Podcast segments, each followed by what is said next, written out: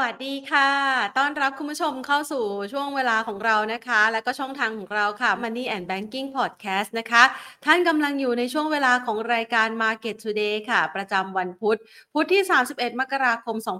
2567 นะคะ เดินทางมาถึง 1 เดือนนะคะสำหรับประเดิมเดือนปีแรกเขาเรียกว่าเดือนแรกของปี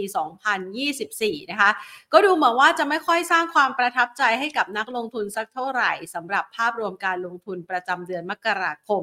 ซึ่งวันสุดท้ายของเดือนนะคะ ยังคงมีภาพของการปรับตัวลดลงแล้วค่ะ โดยที่ตลาดหุ้นไทยนะคะ สิ่งที่จับตากันในช่วงสัปดาห์นี้ก็คือการประชุมนะคะมุมมองของธนาคารกลางต่างๆ ต่อทิศทางอัตราดอกเบี้ยนโยบายของรายประเทศ ซึ่งวันนี้เนี่ยทางด้านของ ECB เองก็ได้ออกมาส่งสัญญาณนะคะว่าการการประชุมครั้งถัดไปอาจจะมีโอกาสในการปรับลดอัตราดอกเบี้ยนโยบาย เช่นเดียวกันค่ะ ถ้าหากว่าธนาคารหลักมีการปรับลดอัตราดอกเบี้ยนโยบาย ทางด้านของญี่ปุ่นเองซึ่งมีอัตราดอกเบี้ยติดลบอยู่ณปัจจุบันนี้นะคะ ก็มีการเปิดเผยเหมือนกันว่าการประชุมในช่วงของวันที่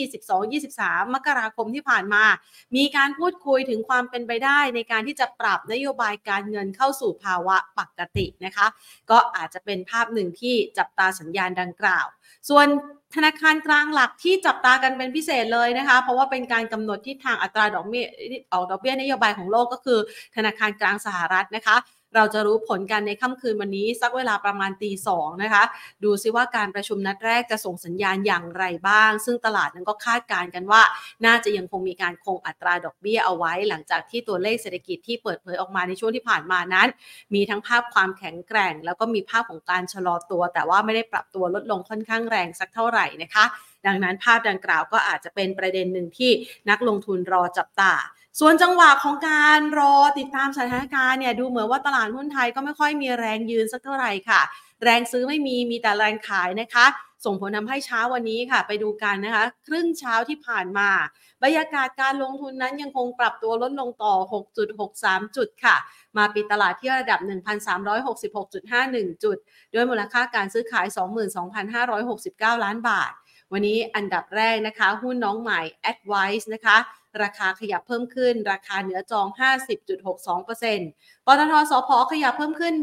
1.71%ค่ะ ตัวต่อปตทสพนี่ก็เคลื่อนไหวตามทิศทางราคาน้ำมันดิบในตลาดโลกเมื่อวานนี้ ได้รับแรงหนุนจากกรณีที่ IMF กองทุนการเงินระหว่างประเทศ ได้ออกมาปรับคาดการณ์การเติบโตของเศรษฐกิจโลกในปีนี้นะคะ ว่ามีโอกาสเติบโตในระดับ 3%เศษๆนะคะก็ทำให้มีความคาดหวังเกี่ยวกับเรื่องของความต้องการใช้น้ำมัน ราคาน้ำมันก็เลยกลับขึ้นมานะคะ ใกล้ ๆ ระดับ 80 ดอลลาร์ต่อบาร์เรลสำหรับเวสเท็กซัสมาอยู่สักประมาณ 77-78 ดอลลาร์ต่อบาร์เรลนะคะ ส่วน AOT ค่ะ ปรับลดลงไป 1.24% KTB ขยับลดลง 1.86% KTB นี่ยังคงมีแรงขายนะคะ ส่วนทางด้านของกสิกรไทยก็ปรับตัวลดลงไป 1.65%ค่ะภาพรวมในลักษณะแบบนี้นะคะ หลาย ๆ คนบอกว่าครั้งก่อนไปทดสอบนะคะว่าโลเดิมที่ทำไว้รับได้ไหม ก็ดูเหมือนว่าลงไปแล้วดีดกลับขึ้นมานะคะ เป็นแท่งสีเขียว เรียกว่าแท่งใหญ่เลยนะคะ แต่ปรากฏว่าแท่งนี้เนี่ยก็ถูกกินลงมาเรื่อยๆ แล้วก็อาจจะลงไปทดสอบใหม่อีกครั้งไหม ความมั่นอกมั่นใจในช่วงเวลานี้ การลงทุนของเราจะวางแผนการลงทุนอย่างไร ไปปรึกษากันดีกว่าค่ะพูดคุยกับคุณมงคลพ่วงเพตรา ผู้ช่วยกรรมการผู้จัดการจากบริษัทหลักทรัพย์โดดาโอประเทศไทยนะคะ สวัสดีค่ะ พี่มงคลคะครับสวัสดีครัครับบสวัสดีสวัสดีครัค่ะบคุณนายนะครับและผู้ผู้ฟังทุกท่านครับ ค่ะช่วงนี้ดูเหมือนว่าหุ้นไทยพยายามจะทดสอบโลที่เคยทำไว้นะคะ พี่มงคลค่ะหลุดไม่หลุดเนี่ยลุ้นกันอยู่นะคะ แต่ก็ให้ไปในทางถ้าหากว่ามองจากภาพเนี่ย โอกาสให้ไปในทางหลุดมากกว่าหรือเปล่า หรือว่าแค่เคลื่อนไหวแบบไซด์เวย์คะคือถ้าดูดูจากตัวแปรที่มีอยู่ปัจจุบัน เราคิดว่าตัวแปรนั้นยังคงสถานะแบบแบบนี้อยู่ คือถ้าลบก็ยังลบต่อไป หรือลบมากขึ้น นะครับไม่ได้ดีขึ้นอะไรนะครับ ก็กับอีกอย่างหนึ่งคือดูประกอบจากแพทเทิร์นของตลาดหุ้นในแต่ละปีนะครับ ซึ่งปกติเนี่ยจะมี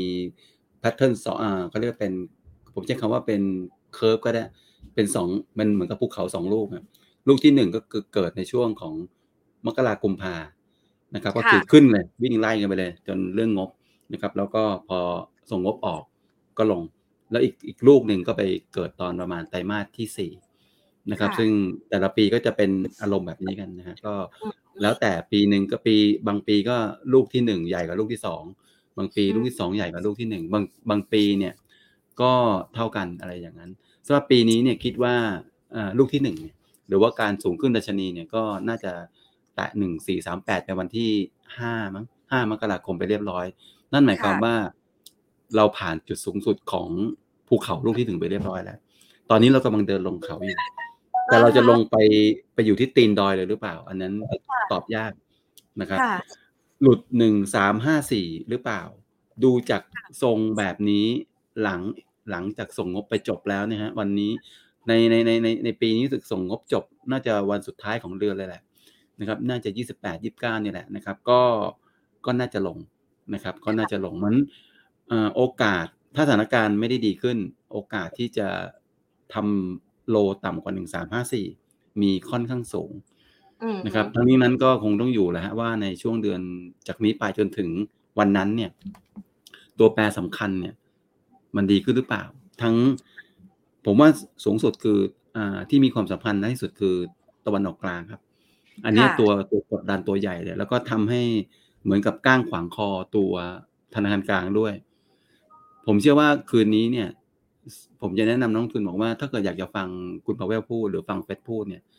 ค่ะดูรูปประโยคที่เขาพูดครับว่าเขามีคำว่าเงินเฟ้ออยู่หรือเปล่า ถ้าเขาพูดว่าเขายังห่วงเงินเฟ้อเนี่ยแสดงให้เห็นว่าปัญหาตะวันออกกลางเนี่ยกำลังเข้ามามีผลต่อการตัดสินใจของเฟดแล้วนะครับอืมอันนี้ซึ่งไม่ดีนะ ซึ่งไม่ดี มันตรงนี้เนี่ยเรื่องตะวันออกกลางเรื่องใหญ่ครับ เรื่องที่สองคือเรื่องของจีน จีนเนี่ยดูจากอ่าเปเปอร์ของ IMF เมื่อเมื่อวานนี้นะครับไปอ่า IMF มีการปรับ ตัว target ของตัว GDP ของโลกเนี่ย ปี 2024 คือปีนี้เนี่ย จาก 2.9 เป็น 3.1 ปรับขึ้นด้วยเหตุผลที่ว่าตัวเขามองว่าเศรษฐกิจสหรัฐดีกับอืมจีนมีมาตรการกระตุ้นเศรษฐกิจ แต่ถ้าเกิดจีนนั้นเนี่ยไม่ได้ดีขึ้นจริง อันนั้นก็จะจะเป็นลบเหมือนกันนะครับนั้นผมมองถ้าผมเองผมจะมองอยู่ 2 เรื่องนี้หลักๆ ส่วนเรื่องของอาในประเทศเองนั้นเนี่ยก็อันนี้เป็นเป็นตัวแปรที่ กลืนไม่เข้าใครไม่ออกครับ คือเรื่องนโยบายรัฐบาลเองเนี่ยซึ่งเราก็อยากจะลุ้นสักอันหนึ่งว่าขอสักอันหนึ่งเถอะ ที่เป็นมาตรการที่ช่วยตลาดฮะเพราะท่านที่ออกมาเนี่ยส่วนใหญ่เราก็จะออกมากดดันซะมากกว่า เพราะว่าถ้าเกิดนโยบายโน้มเอียงไปทางการช่วยคนมีรายได้น้อยโน้มเอียงค่ะไปทางการช่วยประชาชนหรือค่าของชีพเนี่ย มันจะเป็นมักจะเป็นลบกับหุ้นในตลาดอยู่อยู่อยู่เสมอเสมออย่างที่เราเห็นในตัวหุ้นโรงไฟฟ้านะครับ ก็ค่ะก็ก็อยากจะลุ้นเหมือนกันนะว่านโยบายจะมีอะไรออกมาหรือเปล่า มันสามเรื่องครับ ที่จะเป็นตัวชี้ว่าตลาดหุ้นเนี่ยจะทำนิวโนหรือเปล่า คืออันที่หนึ่งตะวันออกกลาง อันที่สองคือจีนจะแย่ลงไหมนะครับค่ะถ้าเกิดดีขึ้นก็ดีไป อันที่สามคือนโยบายของรัฐบาลในช่วงหนึ่งเดือนจากนี้ไปครับ ว่าจะมีตัวที่ออกมาดีๆ บ้างหรือเปล่านะครับ ค่ะ นโยบายของรัฐบาลเนี่ยนะคะ ก็เป็นสิ่งหนึ่งที่สะท้อนความเชื่อมั่นของคนไทย แล้วก็นักลงทุนไทยด้วยนะคะ แต่ที่ผ่านมาอย่างที่ใช่ครับพี่มงคลที่ให้การสังเกตเอาไว้ก็คือส่วนใหญ่เนี่ยเป็นนโยบายในเรื่องของการลดค่าครองชีพ แล้วก็กลับมากดดันบริษัทจดทะเบียนใหญ่ๆ ที่จะต้องแบกรับภาระในเรื่องนี้ไปนะคะ ในขณะเดียวกันใช่ครับมาตรการที่เหลือเหลืออยู่เนี่ยก็ดูเหมือนว่าจะยังไม่เกิดเป็นรูปธรรมใช่ไหมคะ มันพอจะมีมาตรการอะไรบ้างที่รัฐบาลพูดชื่อออกมาแล้ว แล้วถ้าเกิดความเป็นไปได้มันมีโอกาสที่จะผลักดันตลาดหุ้นไทยเหรอคะคือวันนี้ต้องสำหรับผมตอนที่เราประเมินในในตอนที่เขาเลือกตั้งอะย้อนไปค่ะนิดนึงอือฮึที่ผมนั่งศึกษาดูเนี่ย ผมเห็นมาตรการเดียวครับ ที่ค่ะช่วยตลาดหุ้นอ่าฮะมาตรการเดียวเลย ก็คือมาตรการที่ช่วยด้านสาธารณสุขครับ ค่ะทำไมไปอย่างนั้นนะเอออ่า ที่เหลือไม่ช่วยเหรอฟังไม่คุ้นเลยอ่านึกออกไหมนึกออกไหมคือจริงๆอ่าฮะมาผมผมมองว่าเท่าที่ผมดูนะ ผมดูจากสิ่งที่ผมดู คืออย่างนี้เวลาเราดูมาตรการเนี่ย บางคนค่ะจะดูในมุมของนักวิชาการมอย่างเช่น แผนลงทุนหนึ่งแสนล้านก็ค่ะเอาหนึ่งแสนล้านไปหาร GDP แผอ่านลงทุนห้าหมื่นล้านเอาห้าหมื่นล้านไปหาร GDP แล้วก็บอกค่ะว่ามีผลบวกต่อ GDP เท่าไหร่ แต่อืมสำหรับผมเองผมจะมองว่าออกมาเนี่ยหนึ่ง ทำได้จริงอืมหรือเปล่าสองอืมมัลติเพ e ของคุณเนี่ยไม่ได้จริงเหรอบางคนใส่เงินไปหนึ่งแสนแต่ปรากฏค่ะว่าไม่ได้ช่วยอะไรเลย เป็นการอ่าฮะตำน้ำพริกละลายแม่น้ำในบางนโยบาย เราจะเห็นค่ะอยู่แล้ววันนี้เวลาผมมองในมุมของนักกลยุทธ์เนี่ยผมจะมองว่าทำได้จริงหรือเปล่า แล้วก็ทำแล้วเนี่ย มันบวกหรือมันลบกันแน่ อย่างอย่างอือฮึประเด็นที่ที่ถูกวิพากษ์กันอยู่ตลอดเวลา คือเรื่องของอตัวดิจิตอลวอลเล็ตผมอาจจะมองว่าลบ เพราะว่า ผมเป็นห่วงว่าการก่อนหนี้เนี่ย ที่เพิ่มขึ้นเนี่ย มันจะไม่มันจะไม่เท่ากับสิ่งที่คุณได้มา ก็คือสิ่งที่ได้มา สิ่งได้มาก็คือว่าใส่เงินไปแล้วเนี่ย คุณคิดว่า GDP มันจะเพิ่มกี่เท่าล่ะสองเท่าสามเท่าสี่เท่า แล้วแต่ที่จะคิด แต่ผมคิดว่ามันอาจจะไม่ได้เพิ่มขึ้นขนาดนั้น เพราะว่าโดยโดยวิธี แล้วก็โดยสถานการณ์เศรษฐกิจปัจจุบันเนี้ยมันมันอาจจะไม่ได้ช่วยอะไรขนาดนั้นนะครับอันนี้ก็เป็นตัวอย่างครับ แต่ว่าในมุมของที่ผมพูดว่านโยบายที่ที่เรานึกได้และที่ผม พยายามจะดูมาตั้งแต่แรกคือนโยบายของสาธารณสุขเพราะว่านโยบายสาธารณสุขเนี่ยคือเขาจะต้องใส่เงินเข้ามาในระบบ นึกภาพง่ายๆครับ รัฐบาลเนี่ยอ่าผมจะใช้คำว่าคล้ายๆนโยบายก่อนครั้งก่อนนะคือนโยบายรัฐบาลแต่ใช้เงินแต่ใช้เงินเอกชนอ่าฮะนโยบายรัฐบาลนะตัวเองเป็นคนพูดนะแต่เงินที่จ่ายนะ ไม่ใช่ เอกชนเป็นคนจ่ายครับ อย่างค่าไฟเนี่ยนโยบายรัฐบาลจริง แต่เอกชนจ่ายค่ะโรงไฟฟ้าขาดทุนเงิน เท่าไหร่อะนะครับ แต่ว่านโยบายสาธารณสุขเนี่ยเอกชนจ่ายไม่ได้ไงรัฐบาลจะต้องใส่เงินเข้าไปเท่านั้น ไม่ว่าจะเป็นการจ่ายจ่ายผ่านไอตัวสามสิบโครงการอ่าสามสิบบาท หรือว่าบัตรทองหรือไม่ก็ตั้งประกันสังคม จะเห็นไหมครับว่าอ่าโรงพยาบาลแต่ละที่ที่พูดเนี่ยก็คือเงินที่จ่ายอุดหนุนเข้ามาในระบบสูงขึ้นครับแล้วอีกหน่อยจะมีเรื่องการฉีดวัคซีน จะมีเรื่องการตรวจร่างกาย พวกนี้รัฐบาลใส่เงินเข้ามาในระบบ นี่คือวิธีสังเกตง่ายๆครับ ตอนนี้สถานการณ์ตอนนี้สถานการณ์เศรษฐกิจตอนนี้รัฐบาลไม่ค่อยมีเงินเนี่ยอะไรก็ตามที่รัฐบาลใส่เงินมาในระบบเนี่ยอันนี้จะดีกว่า แต่ถ้าเกิดไปเอาเป็นเป็นโครงการที่ไปไปเอาเงินจากเอกชนมาใส่เนี่ย หรือไปเอาเงินจากบริษัทในตลาดหุ้นมาใส่เนี่ย อันนี้จะเป็นลบครับ อย่างเช่นตอนนี้ที่พวกกลุ่มปอทกำลังโดนไล่บี้อยู่เนี่ย ก็ก็อารมณ์เดียวกัน จะเป็นลักษณะเดียวกันนั้นวิธีการสังเกตง่ายๆครับก็คือว่าเงินที่ที่ที่ได้มาเนี่ยมาจากไหน ถ้าเอามาจากบริษัทในตลาดถ้าแต่ก็เห็นว่า เป็นลบ แต่ถ้าเกิดเป็นเงินรัฐบาลน่ะใส่เข้าไปเนี่ยอันนี้จะลบอ่าอันนี้ก็เลยกลายเป็นปัจจัยหนึ่งที่สนับสนุนหุ้นในกลุ่มโรงพยาบาลด้วยไหมคะเขารับอันนี้ส่งนะคะใช่ครับ ใช่ครับโรงพยาบาลเห็นไหมครับว่าอย่างโรงพยาบาลตัวแม่อย่างโรงพยาบาลเกษมราชเนี่ย ก็ราคาก็จะขึ้นจริงๆเขาไม่ได้มีกำไรเกินควรนะครับ แต่เป็นเป็นสิ่งที่เรียกว่ารัฐบาลจ่ายเพื่อที่ทำให้ประชาชนเองเนี่ยมีมีระดับการก็เรียกเป็นสุขภาพที่ดีขึ้น นะครับก็ก็จะเป็นลักษณะนั้นไปไม่ได้ว่าไปใส่ปุ๊บโรงพยาบาลรวยไม่ใช่หรอกครับเพราะไปดูกำไรเนี่ยมันก็ไม่ได้เพิ่มขึ้นเยอะ แต่มันก็มันเพิ่มขึ้นแต่มันไม่ได้เพิ่มขึ้นถึงขนาดที่บอกว่าค้ากำไรเกินควรไม่ไม่ใช่ขนาดนั้นครับ อยากให้มองเป็นมุมบวกมากกว่าที่จะแบบเอ้ยแสดงว่าโรงพยาบาลเนี่ยทำกำไรมากเกินไปหรือเปล่าไม่ใช่ครับ ผมว่าก็ทำให้กำไรก็อยู่ระดับพอควรเนี่ยแหละแต่คนที่ได้ประโยชน์มากกว่าคือประชาชนครับ คือประชาชน ค่ะอ่านะคะ ก็อาจจะเห็นภาพหนึ่งนะคะที่เราคาดหวัง แล้วไอ้ตัวแรนบริดจ์ล่ะคะ เกิดยากไหมคะ เพราะว่าบูมกันมาตั้งแต่ช่วงสักประมาณปีที่แล้ว เราก็ลุ้นกันนะคะ โครงการต่างๆ จะไปขุดที่ตรงนั้นจังหวัดนู้นจังหวัดนี้นะคะหุ้นกลุ่มรับเหมาก็เก่งกันไปหลายครั้งแล้วนะคะ เรามองยังไงคะแลนด์บริดจ์จริงๆเนี่ยรัฐบาลไหนทำมันต้องต้องเป็นรัฐบาลที่พ่อพาร์ทจริง ๆ ครับ เพราะว่าโครงการนี้ใช้อายุประมาณสิบปี หมายความว่าคุณเริ่มเริ่มที่รัฐบาลคุณเนี่ย แต่คนที่ได้ประโยชน์จริงๆอะมันคืออีกอาจจะอีกสองรัฐบาลถึงจะได้นะครับมันคนที่ทำอะก็คือเสียสละเป็นพ่อพระยอมตนด่ายอมยอมอะไรอย่างต่างๆนานานะครับ แล้วก็กู้เงินก็ก็เกิดขึ้น เอาเป็นว่าในในแง่ของตัวโปรเจกต์เองเนี่ยประมาณล้านล้านเนี่ย โดยเนื้อเนี่ยก็ได้ประโยชน์ แต่คำว่าได้ประโยชน์ส่วนใหญ่ที่มีการตกเถียงกันเอาไม่เราไม่คุยถึงเรื่องสิ่งแวดล้อมนะ อันนี้สิ่งแวดล้อมมันเป็นอีกเรื่องหนึ่งก็แล้วกัน เราคุยในแง่ของตัวเงิน บางคนก็บอกว่ามันไม่คุ้ม เพราะว่าบางคนก็บอกว่าคุณต้องส่งคนที่ได้ประโยชน์อาจจะต้องขนส่งสินค้าจากตรงระยองชลบุรีเนี่ย วิ่งข้ามมอเตอร์เวย์มาแล้วมาลงตรงนี้เพื่อจะไปอันดามันอะไรอย่างนั้นนะครับเป็นอันดามันอย่างเดียว แล้วก็การที่จะมีใครสักคนหนึ่งมา เอาเรือเอาของมาขนถ่ายลงลงตรงนี้นะครับ แล้วก็ข้ามไปแล้วก็ไปลงอีกฝั่งหนึ่ง อ่าย่นเวลาย่นระยะเวลาจริง ๆ แต่ว่ามันคุ้มหรือเปล่า แล้วก็มันจะมีคนอยากจะใช้บริการแบบนี้หรือเปล่าเพราะเนี่ยมันจะเป็นข้อที่ถกเถียงกันนะครับนั้นผมมองว่าผมผมก็ไม่ได้ไม่ได้ฟันธงหรอกครับว่าแลนด์บิดนั้นคุ้มคุ้มหรือไม่คุ้ม แต่มันเป็นโครงการที่ระยะยาวจริง ๆ ซึ่งกว่าจะเห็นผลจริง ๆ อีกอีกนานมาก ๆ แล้วเราก็ด่วนเกินไปที่จะบอกว่า ถ้าเกิดรัฐบาลเซ็นแกรนด์บิดปุ๊บเราต้องซื้อหุ้น ไม่ใช่ครับเพราะว่า เซ็นเสร็จปุ๊บ มานี่มาแล้ว กว่าจะไปได้ใช้จริงอีกอีกสองรัฐบาลนู่นนะนะครับเพราะฉะนั้นเนี่ยแลนบิดเนี่ยมันอาจถ้าถ้าเกิดพรูฟได้ว่าดีจริง ก็ก็ยังไม่ได้ประโยชน์ในรัฐบาลชุดนี้ คือพูดได้ง่าย อะไรนะทำบุญชาตินี้ได้ชาติหน้าอะไรเงี้ยแต่ทำหน้าชาติได้ชาตินี้อะไรเงี้ยก็ประมาณอารมณ์ประมาณนั้นมันเนี่ย ถ้าเกิดรัฐบาลจะทำก็คือทำเหมือนกับทำหน้าแหละ ต้องทำแบบทำให้ทำแล้วให้ได้ประโยชน์ในรัฐบาลของตัวเอง อันนี้จะดีกว่าครับเพราะฉะนั้นมาตรการก็ไม่ควรจะยาวไป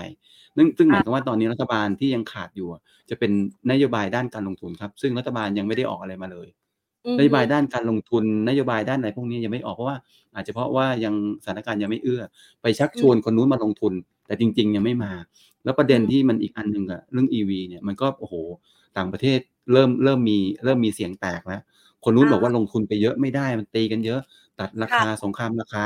กลายเป็นว่าคนนี้คนลง EV อะเริ่มเริ่มรู้สึกเริ่มเริ่มประเภทไม่แน่ใจเลยว่าตัวเองตัวเองควรจะลงทุนไหมถูกไหมครับ นี่คือ EV อะเป็นมันเป็นโปรเจกต์ใหญ่ที่ถูกพูดถึงเมื่อสองปีที่แล้วเยอะมาก แต่ปรากฏว่าพอสองปีให้หลังคนเริ่มพูดแล้ว เอ๊ะ คุ้มไหมเนี่ย แล้วก็ลงทุนยังไงแล้วอะไรเป็นอนาคตจริงหรือเปล่า โอ้โห มาเริ่มมาแล้วเพราะเนี่ย ผมมองว่าไอ้นี่ซึ่งเคยเป็นเม็ดเงินที่ทุกคนแบบ โอ้โห แบบ มั่นหมายไว้มากว่าต้องมาเมืองไทยเยอะๆ ก็เริ่มเริ่มสะดุดแล้วสภาวะเศรษฐกิจเองก็ไม่ได้เอื้อด้วยนะครับ ก็ก็จะไม่ได้แต่ผมว่าก็นั่นแหละฮะคือตัวตัวตัวนโยบายรัฐบาลที่เหลือเนี่ยผมว่าน่าจะเป็นด้านการลงทุนนะครับเพราะว่าเป็นนโยบายที่ท่านยังไม่ค่อยได้ออกอะไรมาเท่าไหร่อ่าเรายังไม่เห็นสัญญาณนั้นเลยนะคะ ไม่อย่างนั้นตลาดน่าจะมีโอกาสในการเก็งกำไรในเรื่องนี้อยู่บ้างนะคะ ทีนี้เรามาดูอย่างเรื่อง EV นะคะไหนๆก็พูดถึงแล้วเนี่ยนะคะ ล่าสุดเนี่ยมีการรายงานด้วยว่าแร่ที่ใช้ในการผลิตแบตเตอรี่เนี่ยนะคะ ค่อนข้างจะราคาปรับตัวลดลงลิเธียมเองก็ดีนะคะหรือว่าแร่ตัวอื่นๆนะคะราคาปรับตัวลดลงมาก แถมบริษัทต่างๆ ที่เป็นผู้ผลิตในต่างประเทศที่ส่งออกแร่เหล่านี้เนี่ยรายได้ก็ทรุดลงไอ้หุ้นที่เกี่ยวข้องกับ EV ในบ้านเราเนี่ยสถานการณ์มันจะเป็นคล้ายๆแบบนั้นไหมคะเพราะว่าก่อนหน้านี้เราก็เก็งกันค่อนข้างคึกคักเหมือนกันนะคะ คืออ่าธุรกิจมีอยู่สามสามธุรกิจที่เกี่ยวข้องใน supply chain นี้ ใหญ่ที่สุดเนี่ยก็ น่าจะเป็นแบตเตอรี่ผลิตแบตเตอรี่ผลิตแบตเตอรี่นะฮะก็ประกอบหรือผลิตแล้วก็แล้วแต่ อันที่สองคือประกอบรถยนต์ประกอบรถ อันที่สามก็คือชิ้นส่วน ชิ้นส่วนส่วนใหญ่แล้วเนี่ย เล็กที่สุดเพราะอะไรเพราะปัจจุบันเนี่ยตัว EV เนี่ยเขาใช้ชิ้นส่วนน้อย แล้วบางคนเนี่ยเขาหล่อมาเลยอย่างเทสลาเนี่ยบางรุ่นเนี่ยใช้หล่อตัวถังมาเลยพูดง่ายๆเอามาจิ้มจิ้มจิ้มอีกไม่กี่ตัวก็จบแล้วได้รถทั้งคันเลย นะครับเพราะชิ้นส่วนเนี่ยเล็กเราคุยกันก็คือคุยแบตเตอรี่กับคุยคนประกอบกันแล้วกันนะครับตัวธุรกิจเนี่ยผมว่ามันมันน่าจะน่าจะเหนื่อยนะสำหรับตัวแบตเตอรี่เนี่ยมันยังความความที่เทคโนโลยีมันยังเปลี่ยน ผมว่าน่าจะ ผมจะต้องผมเองผมใช้คำว่ามีความเสี่ยงอยู่ ในเรื่องการเปลี่ยนแปลงแบตเตอรี่แม้ว่าวันเนี้ยผมเราจะพูดได้ว่าลิเธียมอะต้องยืนมาเป็นหนึ่งเป็นหนึ่งอยู่ลิเธียมเป็นหนึ่งอยู่ แต่ว่าตัวคนที่มาท้าชนเนี่ยเป็นเป็นเกลือ เป็นโซเดียมตัวที่เป็นโซเดียมหรือเป็นอื่น ๆมาเนี่ยยังยังมาไม่ค่อยได้นะครับเพราะฉะนั้นวันนี้อยู่ที่ลิเธียมแต่ลิเธียมอีก มันก็แยกย่อยไปอีกลิเธียมฟอสเฟตลิเธียมนู่นนี่นั่นเต็มไปหมดเลยมันก็แยกชั้นไปอีก เพราะฉะนั้นแล้วก็อีกอย่างหนึ่งคือแยกชั้นของของลิเธียมไม่พอ มันไปแยกเรื่องประสิทธิภาพในการเก็บเก็บประจุอีก คือวิ่งได้พันกิโลต่อหนึ่งรอบวิ่งได้ห้าร้อยวิ่งได้สองพันไปแยกตรงนั้นอีกเพราะฉะนั้นเนี่ยผมบอกว่ามันดีเทลยุบยับยุบยับ มันก็เลยทำให้ใครที่อ่าล้ำไปมาก ๆ ใครที่ล้ำคนอื่น ก็จะได้ประโยชน์ไปตรงนี้ก็ก็เหนื่อยก็ถือว่าผมว่าคนทำแบตเตอรี่เหนื่อยสุด คนประกอบไม่เท่าไหร่เพราะคนประกอบก็แค่ซื้อของคนนู้นมา ซื้อของที่ดีที่สุดมามาใส่รถที่ตัวเองประกอบก็เลยไม่เท่าไหร่ แต่ว่าคนเหนื่อยสุดเนี่ยคือแบตเตอรี่ครับนั้นตรงนี้ก็ก็ต้องเราก็คอยติดตามดูนะครับว่า อุตสาหกรรมนี้จะเป็นยังไงนะครับ แล้วอย่างอย่างช่วงที่ผ่านมาจะเห็นว่าราคาหุ้นพวกเกี่ยวกับข้องกับ EV เนี่ยตกกันเป็นแถวเลย อาจจะยกเว้นนะ ยกเว้นอยู่ตัวเดียวที่ไม่ได้ตกคือ Cat L Cat L คือผู้ประกอบแบตเตอรี่รายใหญ่ของของโลกนะ market share อยู่ประมาณสักสามสิบเจ็ดเปอร์เซ็นซึ่งอันเนี้ยเพราะว่า Cat L เนี่ยเทคโนโลยีน่าน่าจะเรียกเรียกว่าล้ำแล้วก็ใช้งานได้จริง เอางี้ดีกว่าล้ำแล้วใช้งานในเชิงพาณิชย์ได้จริง น่าจะเป็นคนเบอร์ต้นๆเลยแหละเขาก็เลยยังอยู่ได้นะครับดังนั้นตรงนี้ก็คนเล่น EV ก็ต้องเล่นไปดูไปนิดหนึ่งส่วนเรื่องตัวนิคมอุตสาหกรรม ผมว่า เขาเข้ามาซื้อพื้นที่กันหมดนะ คือผมจะพูดอย่างนี้ครับนิคมอุตสาหกรรมนะรายได้เนี่ย มันมักจะมาวันไทม์คืออะไรเขามันจะมาตอนซื้อที่ดินไงแต่พอซื้อเสร็จ ซื้อครบแล้วถามว่าต่อจากนี้ไปได้อะไรค่าไฟมันเยอะไหมมันไม่เยอะอือมันฮึไม่เยอะมันไม่เยอะคเพ่ะราะว่าค่าไฟเนี่ย ใช้ในโรงงานอุตสาหกรรมกับชค่าไฟใช้ในโรงงานโรงกลั่นน้ำมัน ใช้ในอะปิโตฮระเคมีอะต่างกันเยอะมาก พวกปิโตรเคค่ะมีโรงกลั่นน้ำมันเนี่ยจะใหญ่กว่าเยอะ หรือไม่อก็ืโรมงรีดเหล็กเนี่ยจะใหญ่กว่าเยอะ แต่ว่าโรงไฟฟ้าเนี่ยเอ๊ยถ้าเป็นโรงงานอื่นไม่เท่าไรเพราะเนี่ยนิคมอุตสาหกรรมจะเห็นไหมครับว่าอ่าเริ่มตื้อเริ่มตัน แล้วอกื็มอ่าตัวผู้ประกอบการอย่าง Tesla เองเนี่ยก็เริ่มแล้วอะเดี๋ยวอินเดียก็เหมือนกันอินเดียอยากจะให้ Tesla มาลงอาอืมอินโดนีเซียก็อยากจะได้ Tesla คนนี้อยากได้คนนี้มาลง มีเริ่มมีคู่แข่งแล้วเริ่มมีคู่แข่งเมื่อก่อนเนี่ย ทุกคนก็พุ่งเป้ามาที่เมืองไทยก่อน แต่คต่อะนเนี้ยเริ่มมีคู่แข่ง เพราะฉะนั้นผมบอกถึงบอกไงว่า นี่คือเป็นเหตุผลครับว่าภาวะอุตสาหกรรมเนี่ย มันเป็นของใหม่ก็จริง แต่ปราอืกฏว่าอฮึการแข่งขันมันมันสูงมากเพราะเนี่อืยมมันไม่ได้หมายความว่าทุกคนเนี่ยจะวินๆนะครับ ทุกคคน่จะะวินๆผมเคยพูดมาแล้วว่าอ่าคนที่ได้ประโยชน์จากนิโคอ่าอุตสาหกรรม EV ในเมืองไทยอะผมอือฮผมนึึกออกแค่อย่างเดียวอะคือนิคมค่ะอ๋จากการขายอพื้นที่ แต่คนอะฮอื่นะเนี่ย ผมไม่แน่ใจเพราะว่าเมื่อเมื่อคปี่ะกว่าๆที่ผมเริ่มศึกษาเนี่ย ผมเริ่อมือเห็ฮนึความเสี่ยงขึ้นมาแล้วค่ะนะครับอือฮึจะเป็น คอย่า่งะงี้ครับแหมไทยเพิ่งค้นพบลิเธียมไปเองนะคะ เมื่อสักประนม้าณอยสักครับประกาศความสำเร็จ น้อยไปครับน้อยไปน้อยน้อผมวยไ่ปาโซใเชด่ียไมหม?เกิดก่อนครับ ผมว่าแบตไโมซ่เดียมเกิดก่อนครับอะฮะอานโซเดะียคมะเกิดก่อนเพราะว่าโซเดียมเนี่ยปัญหาเรื่องเรื่องสิ่งแวดล้อมผมว่าน่าจะน้อยกว่าค่นะครับะผมว่าโซเดียมอะของไทยอะน่าจะเกิดก่อนลิเธียมเนี่ยปริมาณอืมเอาจริง ๆ เป็นหลักแสนตันเนี่ยมันไม่คไม่่ะน่าจะคุ้มในเชิงพาณิชย์ครับ แต่โซเดอียมาเนี่ยน่าจะคุ้มเพราะว่าประเทศไทยเนี่ยอ่า มีการนำโซเดียมมาใช้งานอยู่แล้ว ในการผคลิต่ะ PVC ในในในแนวๆนั้นนะ เรามีกาคร่ใชะ้งานอยู่แล้วเพราะฉะนั้นเนี่ยมันผมว่าแอปพลายอะแดปต์อะไรเนี่ยได้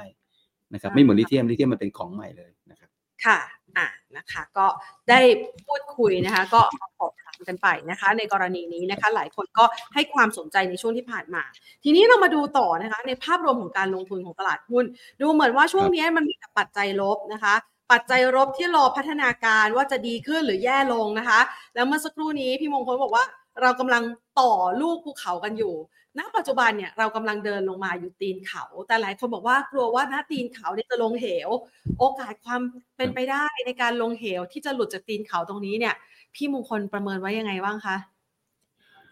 เออผมเองเดี๋ยวเดี๋ยวพูดแล้วตกใจคือ คือผมประเมินเอาอย่างงี้กลางๆก็แล้วกันนะ ผมว่า50-50ก็แล้วกันอะ ห้าสฮิบห้าะสิบก็แล้วกันว่ามีโอกาสจะหลุด1354นะครับกอ็ืภายในช่วงมประมาณเดือนกว่าๆนะครับ จุดอืมจุดสำคัญก็อยู่ตรงประมาณ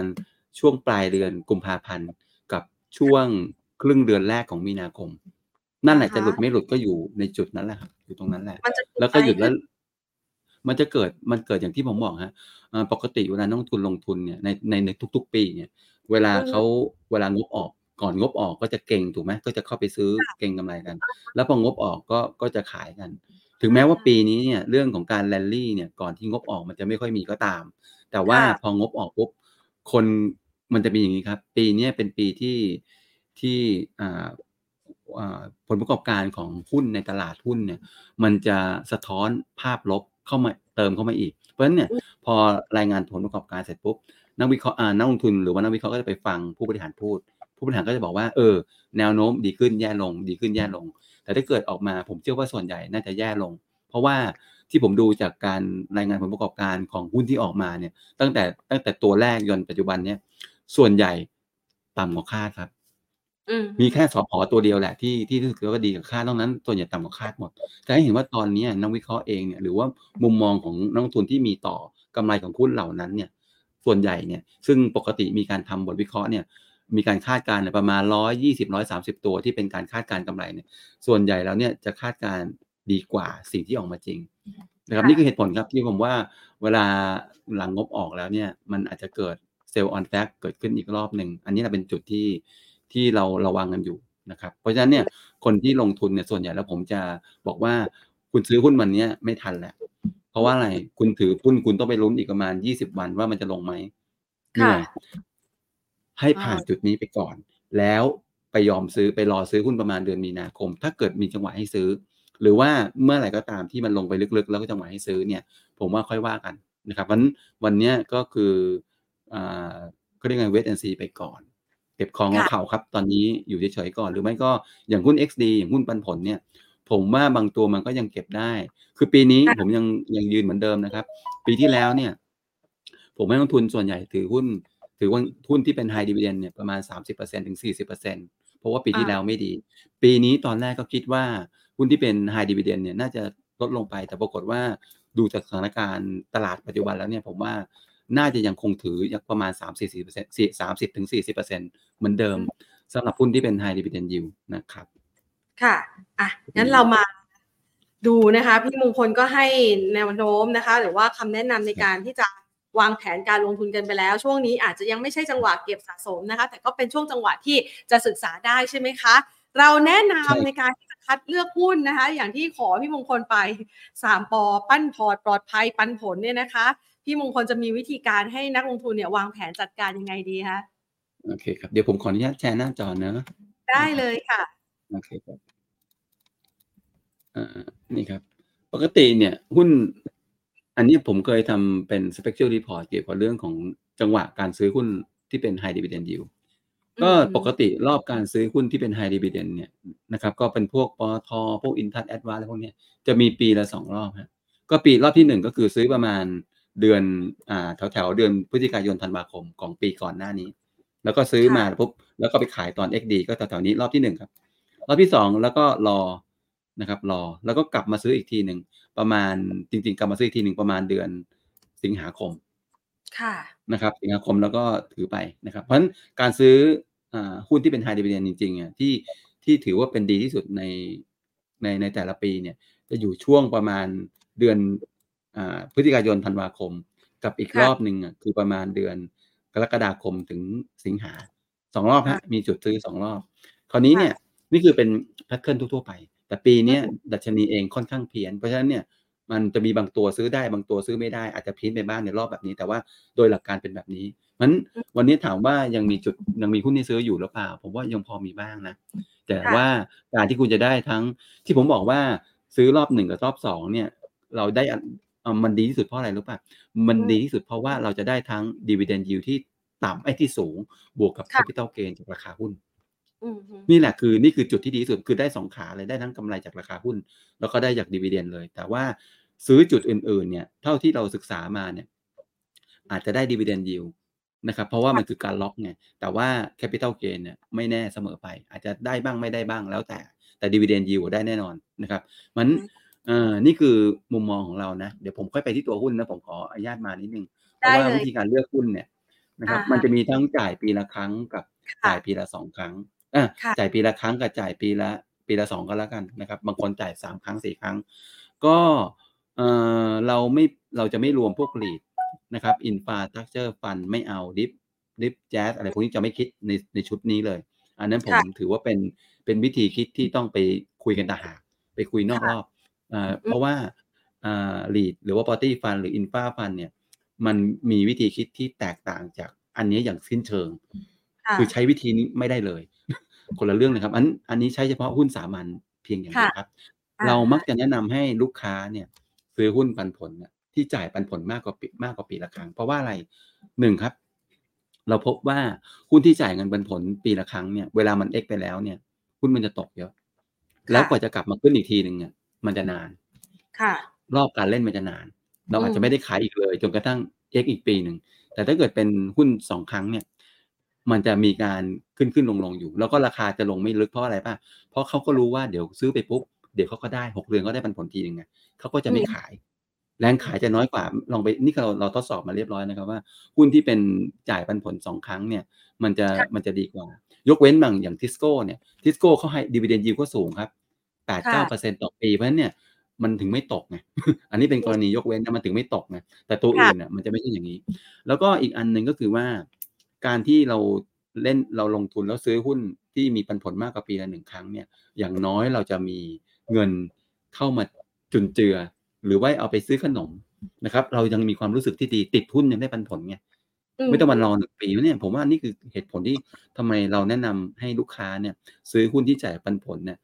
มากกว่าปีละหนึ่งครั้งไว้ก่อนดีกว่า ถ้าเป็นปีละอ่าตัวละครั้งปีละครั้งเนี่ย ถ้าชอบซิสโก้ก็ไปกันไปเลยนะครับ อันนี้อีกอันหนึ่ง อันนี้เป็นเป็นวิธีนะครับ ผมขอพูดเร็วๆก็แล้วกันเดี๋ยวจะได้ตอบคำถามคือ ระดับดีเวเดนยิวอะจริง ๆ แล้วควรจะเท่าไหร่มันตอบยากจริงๆค่ะจะบอกว่าตอบไปเนี่ย มันก็ไม่มีคำตอบที่ที่เหมาะสม แต่ผมบอกว่าเท่าที่ผมดูนะ เอามากกว่าปีละ3%เนี่ยก็โอเคแล้วถ้าเป็นแบงก์เนี่ย3%โอเคเพราะแบงก์เนี่ย dividend yield มันต่ำปกตินะ3%ถือว่าดี แต่ถ้าเกิดเป็นปตท.ก็5-6%นั้นเนี่ยขอให้ให้ dividend yield อะอ่ามากกว่า3% แต่แต่เป็น3หรือเป็น7มันขึ้นอยู่ความเสี่ยงครับเสี่ยงมากเสี่ยงมาก dividend yield อะจะสูง เสี่ยงน้อยอืม dividend yield จะต่ำนะครับจะอืเป็นมลักษณะอย่างนั้นแต่ว่าขอให้มากกว่า3จ3%อันที่2คือซื้อแล้วเนี่ยนะครับหุ้นเนี่ยอ่าควรจะเป็นธุรกิจที่ปกติ มีกำไรปกติ มีสภาพคล่องที่ดี เพราะไม่งั้นเนี่ยซื้อไปเสร็จปุ๊บกลายเป็นว่าอ่าผลประกอบการแย่ขาดอืทุนมราคาหุ้นมากกว่าอืมปันผลลัพธ์เดี๋ยวยุ่งอีก ข้อที่3ครับ อันนี้สำคัญคือ เวลาเราจะซื้อหุ้นปันผลสมมติว่าตอนที่เราจะเข้าซื้อหุ้นปันผลเนี่ย นอกจากเราดูดู dividend แล้วเนี่ย เราควรจะดูผลประกอบการกับราคาหุ้นเขาด้วย อย่างเช่นเอาผลประกอบการก็ได้ สมมติว่าในหน้าจอนี้ถ้าบอกว่าเราซื้อหุ้นในอ่าหุ้นตัวเนี้ย มีลักษณะอย่างเงี้ยเราซื้อลักษณะอย่างเงี้ย ซื้อตรงไหนก็ได้ เพราะว่ายังไงผลประกอบการมันขึ้น อยู่แล้วมันจะดีกว่า หรือแม้กระทั่ง slope อย่างเงี้ยนี่คือกำไรนะเราก็ได้แต่ถ้าเกิดเราซื้อแบบเนี้ยตอนที่ผลประกอบการเขาตกอย่างเงี้ย มันมีปัญหาครับ เพราะว่าสมมุติว่าปีเนี้ยเขาจ่ายเงินปันผลได้ประมาณ 2 บาท แต่ถ้าเกิดค่ะพอถือไปประมาณ 4 ปี 5 ปี พอกำไรลงมาเหลือตอนเนี้ยเขาอาจจะจ่ายเงินปันผลได้แค่บาทเดียวเอง เพราะฉะอืนั้นมมันจะมีผลต่ออ่ารายอ่าเงินปันผลลัพธ์เพราะฉะนั้นนี่คือ 3 เรื่องครับที่เราควรจะเลือกคือ dividend yield เรื่องของสภาพคล่องที่ดีนัดนิดหนึ่งแล้วก็อีกอันหนึ่งคือ ผลประกอบการของเขาเนี่ยมันควรจะอยู่ในช่วงไม่ไม่เท่าเดิม ก็ก็ดีขึ้นนิดหน่อย หรือไม่ก็ดีขึ้นเยอะก็แล้วแต่ แต่ว่าไม่ควรจะเป็นขาลงครับเพราะว่ามันเสี่ยงต่ออนาคตว่าเราอาจจะได้ปันผลน้อยลง แล้วที่เหลือก็จะเป็นการคำนวณพวกหาจุดเข้าซื้อแล้วซึ่งก็ที่ผมบอกอะปีหนึ่งมี 2 ครั้งส่วนส่วนครั้งนี้ก็จะมีเหมือนกันแล้วก็ยังซื้อได้นะครับ ก็ว่าเป็นตัวๆไป นี่คือวิธีนะนี่คือวิธี เดี๋ยวเราไปที่ตัวเลยไหม?ได้เลยค่ะจอ่าริงๆหุ้นที่เราที่ทางทางทางตัวทางผมเองอะจะจะจะแนะนำให้ลูกค้าซื้อเนี่ย ส่วนใหญ่แล้วเนี่ยถ้าเป็นระดับตัวตัวหลักเนี่ยอยู่ในหน้าจอนี้แหละ อินทัชค่ะปตท.อะฮะสุภาลัยแต่ตอนเนี้ยอันนี้เปเปอร์นี้เขียนเมื่อประมาณต้นปีที่แล้วครับคือคจ่ะริงๆ ตอนนี้ช่วงนี้ตัด KKP ทิ้งไปก่อนอะไรอะประมาณฮะนี้นะครับ ก็ก็ค่จะะประมาณเนี้ยประมาณเนี้ยแล้วก็ถ้าเป็นปีละครั้งก็ประมาณนี้ นี่คือเป็นหุ้นที่เราแนะนำเป็นเขาเรียกว่าเป็นเป็นพิมพ์นิยม เป็อนือฮพิมพ์นิยึมแต่วันเนี้ยผมมีมีไอเดียเพิ่มขึ้นตรงนี้นิดหนึ่งก็คือว่านี่ครับ จริงๆ ก็ในกลยุทธ์เราเห็นไหมครับว่า ของนี่เป็นกลยุทธ์ระดับ daily ก็คือของวันนี้แหละ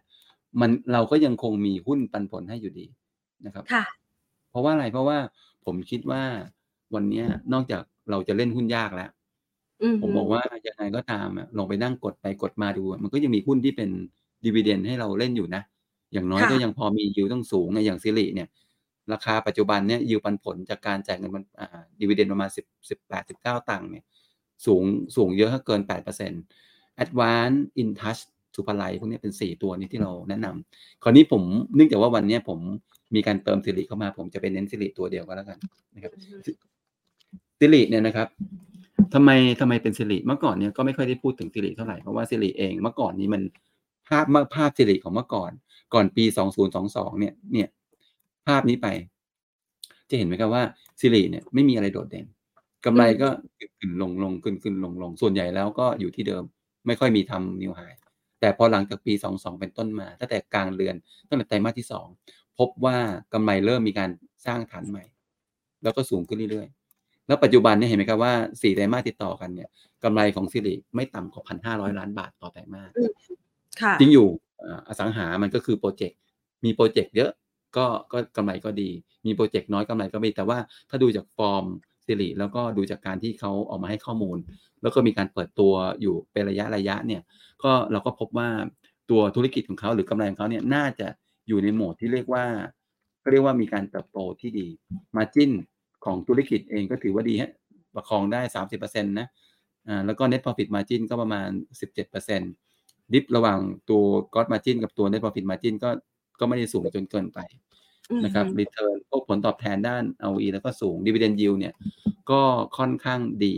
การประมาณการกำไรของ Dividend Yield เนี่ย Dividend ที่มีการประมาณการตอนนี้ผมให้ดูตัวเลขครับ ปีอือฮึ23เนี่ยคาดการณ์ว่าจะจ่าย 18 ตังค์คิดเป็นค Yield ่ะก็เกือบๆ10%แล้วก็อาปี 24 จ่าย 16 ตังค์นะครับผอืมลประกอบการเดี๋ยวให้ดูนิดหนึ่งเมื่อกี้ผมลืมเอา Dump ออกมาสิรินะครับค่ะโอเคครับเนี่ยผลประกอบการเนี่ยให้ดูก็คือตอนนี้ผลประกอบการเนี่ยเอาบรรทัดนี้เอ่อ ปีสองสามกำไรห้าพันสามปีสองสี่กำไรประมาณสี่พันแปดถามว่ามันลดลง แต่ถ้าเกิดเราไปเทียบในอดีตเห็นไหมครับว่าอดีตเนี่ยเขากำไรประมาณปีละสองพันล้านเองแต่ตอนนี้อืมคุณเป็นสี่พันถึงห้าพันถือว่าดีครับ เพราะฉะนั้นตรงนี้ค่ะเนี่ยก็กลายเป็นว่า ผมว่าเราดูจากเมื่อกี้ผมเลือกจากสามข้อเมื่อกี้เนี่ยหนึ่งเรื่องของ dividend yield ผ่านแล้ว เพราะว่า dividend yield มันเกินสามเปอร์เซ็นข้อสองก็คือเรื่องของตัว cash flow เรื่อง ผลประกอบการถือว่าดี ข้อสามคือธุรกิจไม่ได้อยู่ในช่วงขาลง เพราะว่าเขามีการเปิดโปรเจกต์ใหม่ๆ มาเรื่อยๆ เพราะฉะนั้นเนี่ยธุรกิจมันมันถือว่าโอเค ความเสี่ยงอสังหามีอยู่แล้วครับ ก็หลายคนบอกก็ก็จะยี้ไปบอกว่าอสังหาบางคนก็กลัว เพราะว่าคนซื้อบ้านเยอะแต่ว่า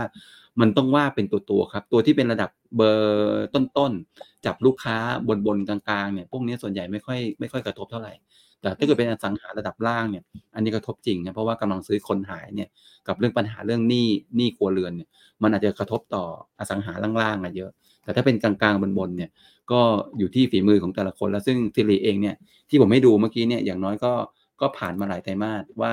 เขาสามารถที่จะสร้างยอดขายตัวเอง ปิดยอดขายตัวเองได้ในระดับที่ค่อนข้างดีนะครับนี่คือนี่คือวิธีคิดแล้วก็เรายกตัวอย่างให้คือตัวอื่นเนี่ยผมไม่ได้พูดเพราะว่า พวกนี้คือพิมพ์นิยมปตทเนี่ยถือว่าเบอร์หนึ่งของอ่าหุ้นปันผลอยู่แล้ว ไม่ต้องคุยมากฮะไม่ต้องคุยให้เสียเวลา ก็อันนั้นคือดีที่สุดอยู่แล้ว ตัวอืมอื่นๆ พวกอ่าตัวสุภาลัยอินทัศแอดวานเนี่ย อันนี้คือพิมพ์นิยม ซึ่งทุกคนรู้อยู่แล้วว่าของเขาอะมันจ่ายปันผลได้ดีมาอย่างต่อเนื่อง แต่วันนี้ผมเติมสิริให้กันละกัน แล้วก็เติมเติมไอเดียให้ว่าเวลาเราดูเวลาเราคิด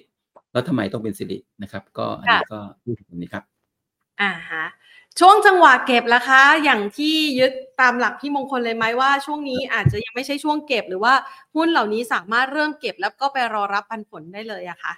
เอ่อวันเนี้ยเราซื้อวันเนี้ยเราล็อกยิวอ่าถ้าเกิดเราซื้อวันนี้ปุ๊บเราเรียกว่าล็อกยิวอ่าก็ก็เอาค่ะคูณไหมฮะก็ถ้าเอาสิบแปดตังค์ราคาหุ้นบาทเจ็ดสิบเก้าก็คือสิบเปอร์เซ็นถูกไหมค่ะเราได้สิบเปอร์เซ็นต์แล้วแต่คราวเนี้ยอ่าทัมมิ่งอะทัมมิ่งบางคนบอกว่า โอ้อยากรอบาทยี่สิบ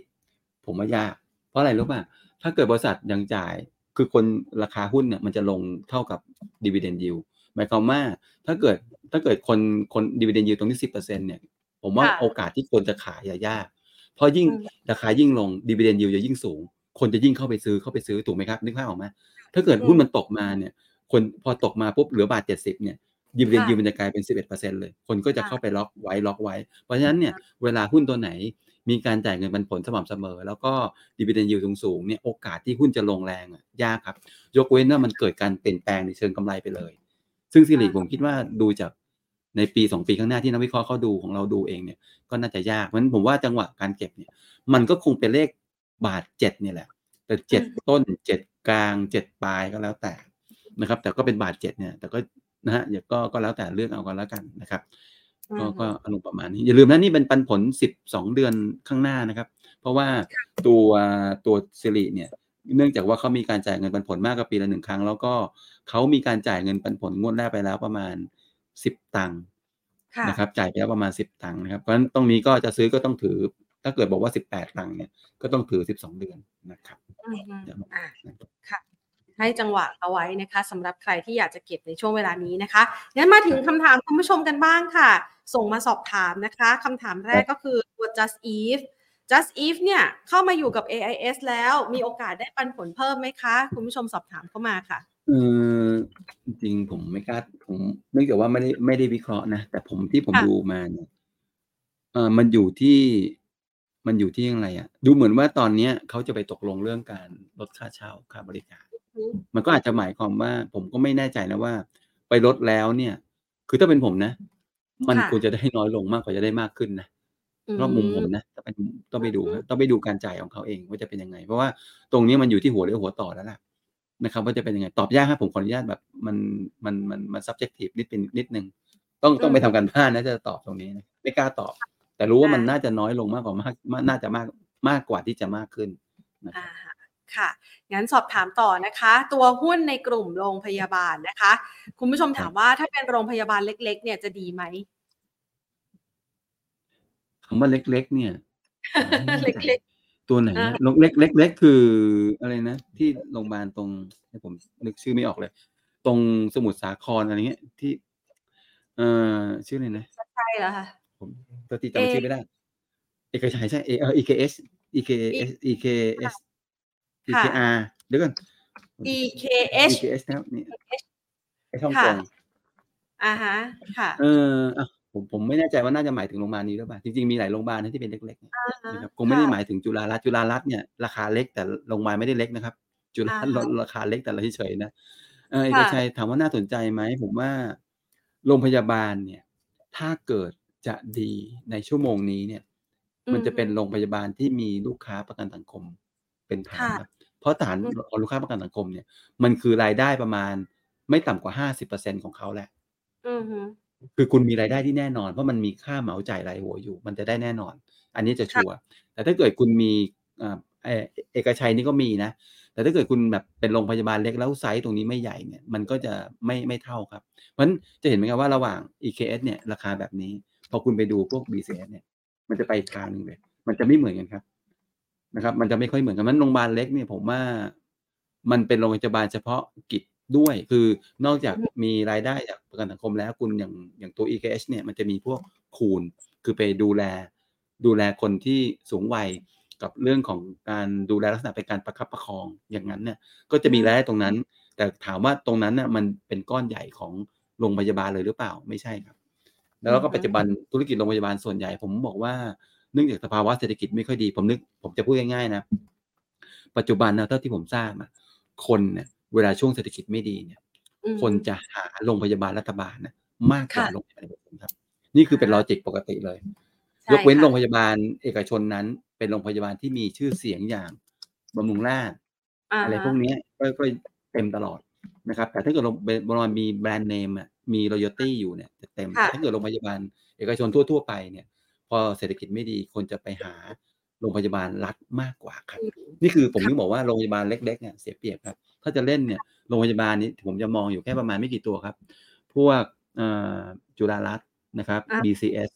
นะครับ BDMS แล้วก็ BH คือบำรุงราษฎร์ซึ่งอ่าสองฮะตัวเนี้ยอ่า BH กับ BH คือบำรุงราษฎร์กับตัวโรงพยาบาลกรุงเทพเนี่ย จังหวะนี้เล่นไปเนี่ยมันมีความเสี่ยงอย่างหนึ่งคือเขารับลูกค้าต่างชาติอยู่ ตอนนี้สถานการณ์ตะวันออกกลางเนี่ยมันดูสุ่มเสี่ยงอยู่เพราะเนี่ยมันมีผลกระทบต่อหุ้นเหล่านี้ถ้าเกิดสงครามมันบานปลายมันเนี่ยคนเล่น BH กับ BDMs เนี่ยอาจจะต้องให้ความสนใจกับประเด็นนี้ด้วยนะครับ เพราะมันมีผลต่อรายได้ในอนาคตเขาครับ ค่ะ อ่า งั้นขสรุยัปบแล้วไปชอบต่อ BTS ครับสรุปแล้วค่ะผมชอบ BTS ตัวเดียวนะครับนะคะอ่านะคะ ก็ตอบคำถามคุณผู้ชมอีกท่านเลยนะคะ ที่สอบตัวสอบถามตัวหุ้นโรงพยาบาลเข้ามานะคะ WHART ค่ะ เก็บรับปันผลได้ไหมคะ วันนี้ตัวแม่เขามีประกาศวิสัยทัศน์ปีนี้ด้วยโอเคครับค่ะที่ผมศึกษาเนี่ยนะ ที่ผมลองลองดูนะครับ ก็คือค่ะผมไปศึกษาเรื่อง lead property fund เมื่อกี้ผมพูดแล้วไงว่าเวลาเราเราดูอะไรแบบนี้กับหุ้นสามัญที่เป็น high dividend เนี่ย กับ lead มันวิธีคิดไม่เหมือนกันเลย แต่ผมอะอืมสรุปกันแล้วกัน YRT เนี่ยเป็นหนึ่งเป็นหนึ่งในในกอง lead นะครับ กอง lead และกองทุนแบบนี้แหละ ที่น่าสนใจที่สุดตัวหนึ่งวาลีดนะครับวาลีดเพราะฉะนั้นผมมองว่าน่าสนใจครับเพราะว่าการจ่ายเงินปันผลสม่ำเสมอ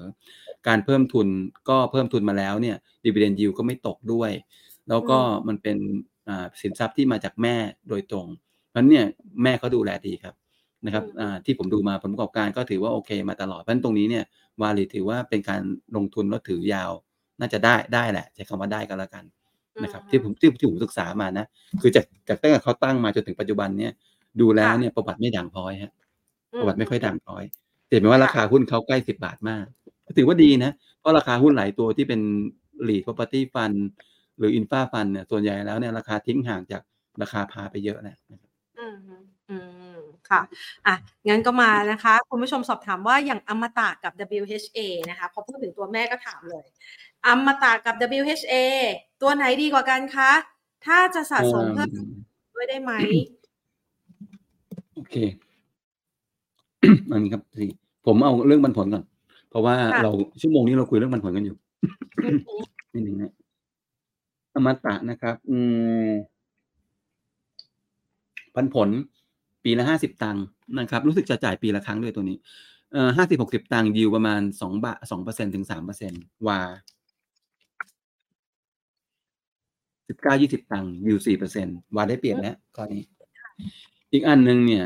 อ่าวาวาจริงๆอะได้เปรียบอมตะอยู่แล้วโดยโดย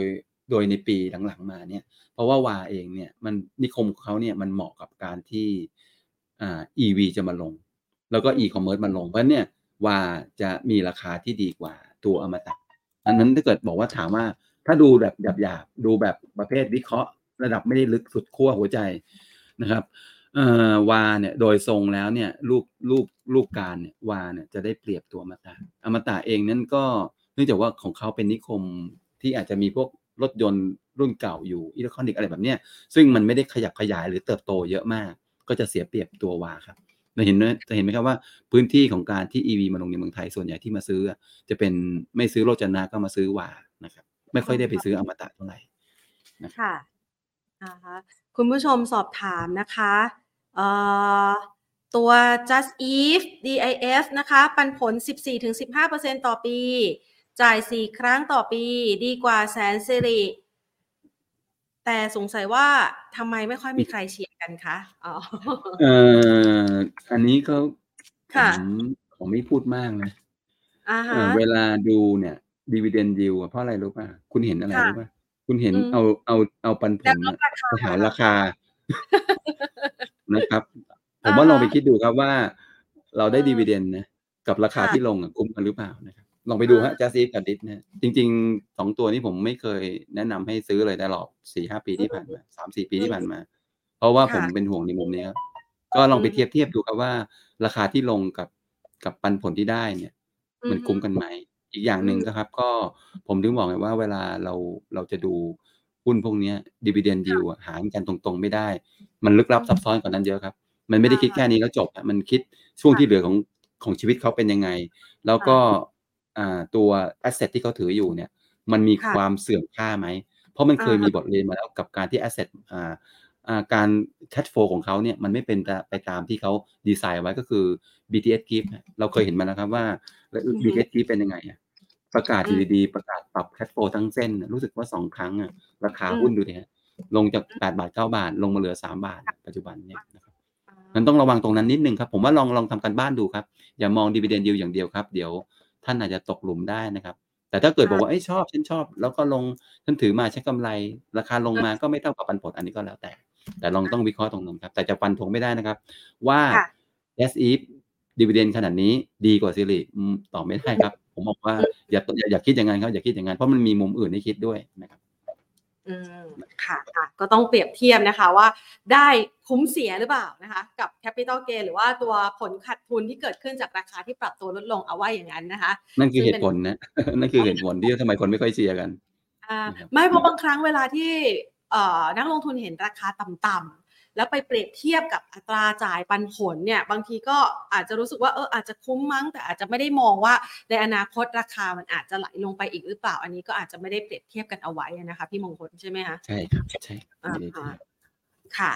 นี่แหละค่ะ ก็เป็นคำแนะนำนะคะนำมาฝากกันนะคะ พี่มงคลให้เงื่อนไขในการที่จะเลือกลงทุนอย่างชัดเจน แล้วก็ประเมินภาพรวมกันด้วยนะคะ ช่วงนี้เดี๋ยวเรารอดูพัฒนาการปัจจัยต่างๆ ว่าจะเป็นใจให้กับตลาดหุ้นไทยได้มากน้อยแค่ไหนในระยะถัดไป ก็ใช้เวลาในการที่จะไปคัดเลือกหุ้นนะ ปั้นผลปลอดภัยปันผลกันไปก่อนแล้วกันนะคะ วันนี้ขอบพระคุณพี่มงคลมากนะคะ มาให้ไอเดียการลงทุนกับรายการของเราค่ะ สวัสดีค่ะสวัสดีครับ ค่ะพี่มงคลนะคะคุณมงคลพ่วงเพตราค่ะ ผู้ช่วยกรรมการผู้จัดการจาก